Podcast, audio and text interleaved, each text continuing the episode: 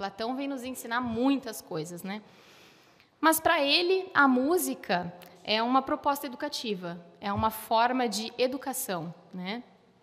E ele vai desafiar a sociedade ateniense muito da época, porque naquele momento ele via que a educação musical estava voltada muito para a performance, muito para o virtuosismo, e ele se questionava e entendia que existia algo a mais que a música poderia fazer, além de promover só muito, muito bons músicos, né?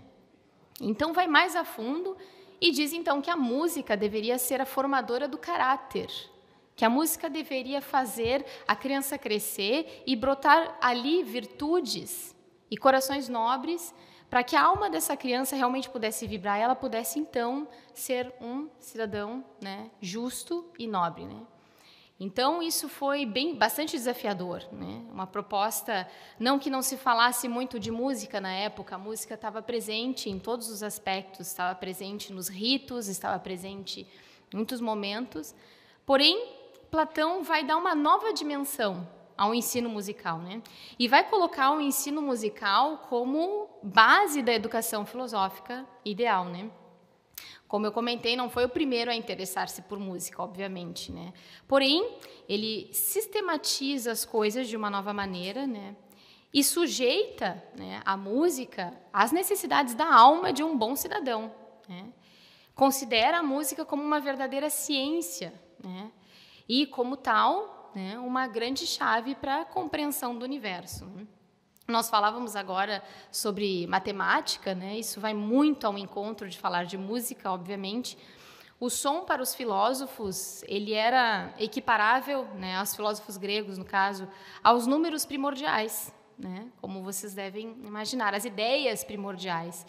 O universo está afirmado sobre certos números, e dentro disso equi equivalia a dizer que está afirmado sobre certos sons, porque existe uma correlação muito profunda entre a ideia, a matemática, os números, né, e a música.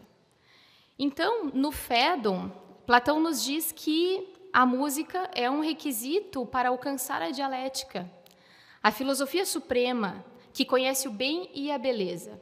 Inclusive, chega a definir a música como a mais alta filosofia.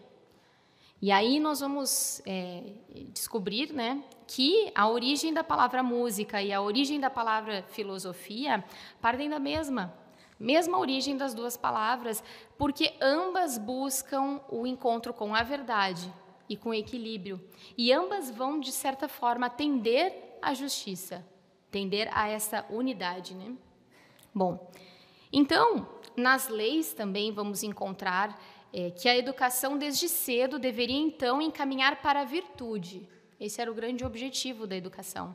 Levar a criança a querer amar ser virtuosa, né? Para converter-se num cidadão perfeito, nos termos de Platão, que sabe governar a si mesmo, sabe governar e ser governado. Né? E para alcançar esse objetivo, seriam então imprescindíveis a música, a ginástica, as ciências todas que estamos conversando aqui nesse congresso e a filosofia. Então entramos naquela velha, naquela aquela velha frase, né? É, música para a alma, ginástica para o corpo, que todos já devem ter ouvido falar quando se trata de Platão. A ideia seria que a ginástica é, ensinasse a criança a colocar uma inteligência para dominar o corpo. Né? Não simplesmente exercícios físicos, obviamente, mas sim colocar alguma inteligência coordenando o corpo. Da mesma forma, a música para harmonizar a alma, para que a alma realmente desperte naquele ser e realmente tenha voz. Né? A música vem então com essa finalidade de equilíbrio, de harmonizar né, o ser humano. E entre esses extremos de prazer e dor, enfim, outros tantos que poderíamos citar, a música vem para harmonizar e para, de uma certa maneira, organizar, ordenar o ser humano. Bom, Platão é, dizia que essa formação do caráter poderia ser feita começando então com a leitura dos grandes poetas, né, com a poesia. E aqui é importante comentar que quando nós falamos música, né, Inclusive, eu já comecei me apresentando como violinista. Música não é só isso nesse contexto aqui. Envolve movimento, envolve poesia, envolve, envolve dança. Né?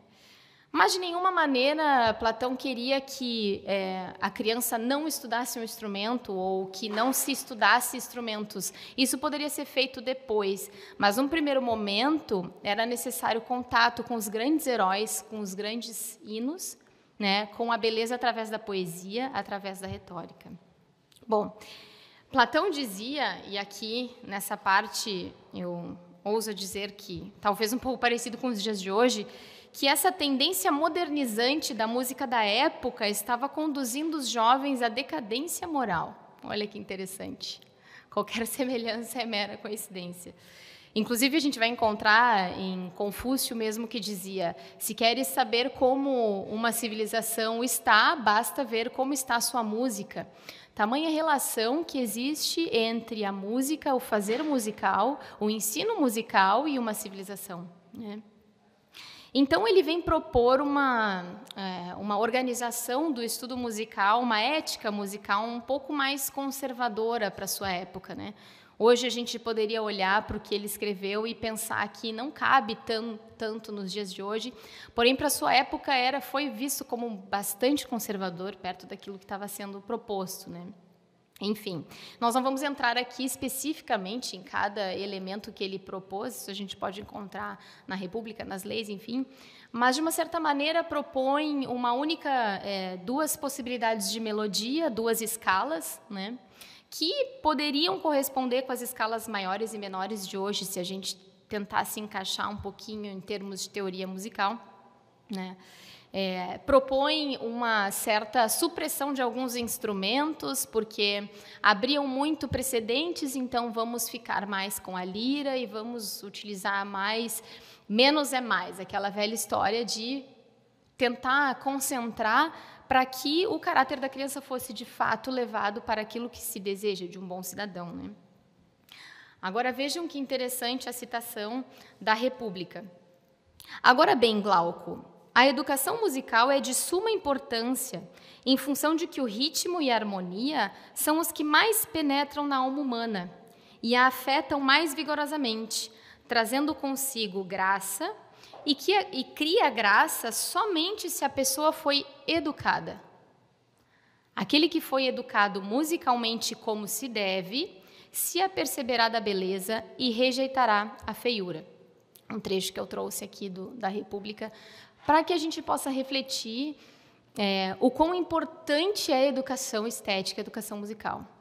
Porque o que vemos hoje, na verdade, é um ser humano, de modo geral, que não sabe o que é belo e o que não é belo. Né? E esse problema, essa é, dificuldade está na base da educação. Né? Então, como eu comentei antes, não vamos cometer este erro de pensar que a proposta clássica de Platão era passiva, apenas contemplativa, no sentido de apenas escutar boa música, estar em contato com. Né? Na verdade, era muito ativa e muito prática. Né? A ideia era eduzir, tirar de dentro, né? desenvolver capacidades. Né? Não era de forma alguma era algo passivo. Né? A música depois deveria seguir então numa direção da execução instrumental mesmo, onde o adolescente, pré-adolescente, enfim, jovem pudesse continuar no seu trabalho estudando o instrumento. Bom, mas, como eu comentei, é impossível falar de tudo isso que vamos falar hoje sem falar sobre a beleza, né? E a importância da beleza. Por que será que a beleza é importante na formação do ser humano? Bom, tem uma passagem muito linda de Marcílio Fitino, filósofo renascentista, que diz que é, resgatando, obviamente, os escritos de Platão e de Plotino, nos diz que Deus, quando criou, quando fez a criação é, e criou toda essa diversidade, cria ao mesmo tempo a beleza para que o ser humano pudesse encontrar Deus novamente. Ou seja, a contemplação da beleza é um caminho de encontro a Deus. Vejam que isso só por isso já valeria a pena pensar que precisamos ensinar as crianças a apreciar o belo, né? Mas enfim, Platão nos diz então que essa contemplação do belo vai chamar a beleza do nosso próprio interior, a beleza que há dentro do ser humano.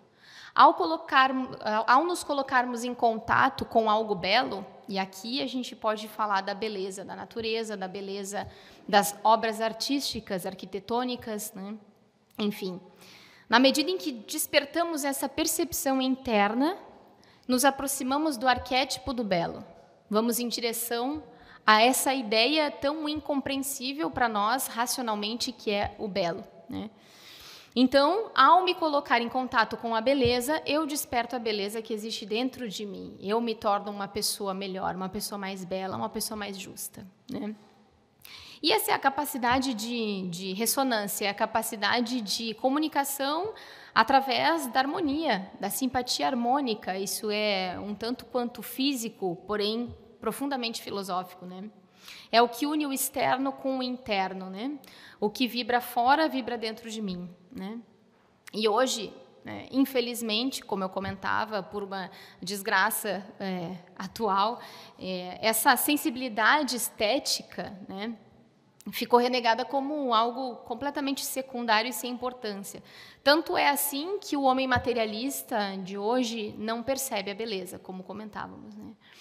É, pelo contrário, né? percebe a feiura e propaga a feiura, ao invés de promover a beleza. Né? É, e isso cai numa relativização das coisas, que é o grande desconcerto do mundo. Porque enquanto eu não tenho um grande referencial a seguir, um grande norte, enquanto eu não tenho uma ideia bela, não tenho um caminho a seguir, tudo pode. Tudo é relativo. E entramos no campo da opinião. Cada um pode dar opinião sobre as coisas e todos podem falar sobre tudo e não temos um norte a seguir, não temos uma referência. Né? É, esse é o problema da relativização das coisas do mundo de hoje, esse é o problema da falta de referência dos jovens. Né?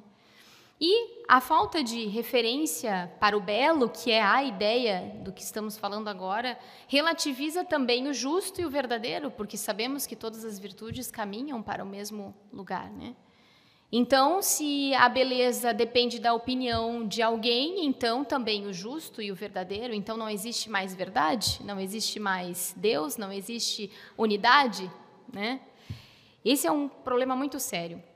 É claro que a arte, a obra artística feita né, por um artista, sempre vai ter um pequeno ponto de relatividade, porque sempre vai ter um pouquinho da vivência de quem aprecia quando vai falar sobre aquela obra artística. Porém, de uma certa maneira, todos esses pequenas diferenças de ponto de vista deveriam caminhar para uma verdade que podemos dizer uma verdade unificadora, uma verdade por trás. Essa lei é, do qual falávamos, inclusive, quando falamos de matemática, essa lei, esse mistério que há por trás de tudo que é manifestado. Né? Bom, a beleza, é, se formos falar do ponto de vista um pouco mais técnico, ela vai respeitar é, as leis de proporção. Vai respeitar ritmo, vai respeitar equilíbrio, vai respeitar a proporção áurea e tudo mais, né? E vamos falar um pouquinho disso de uma maneira também um tanto quanto simbólica, né? Mas, enfim, está é, aí a importância de que o ser humano seja rodeado de elementos belos. Né?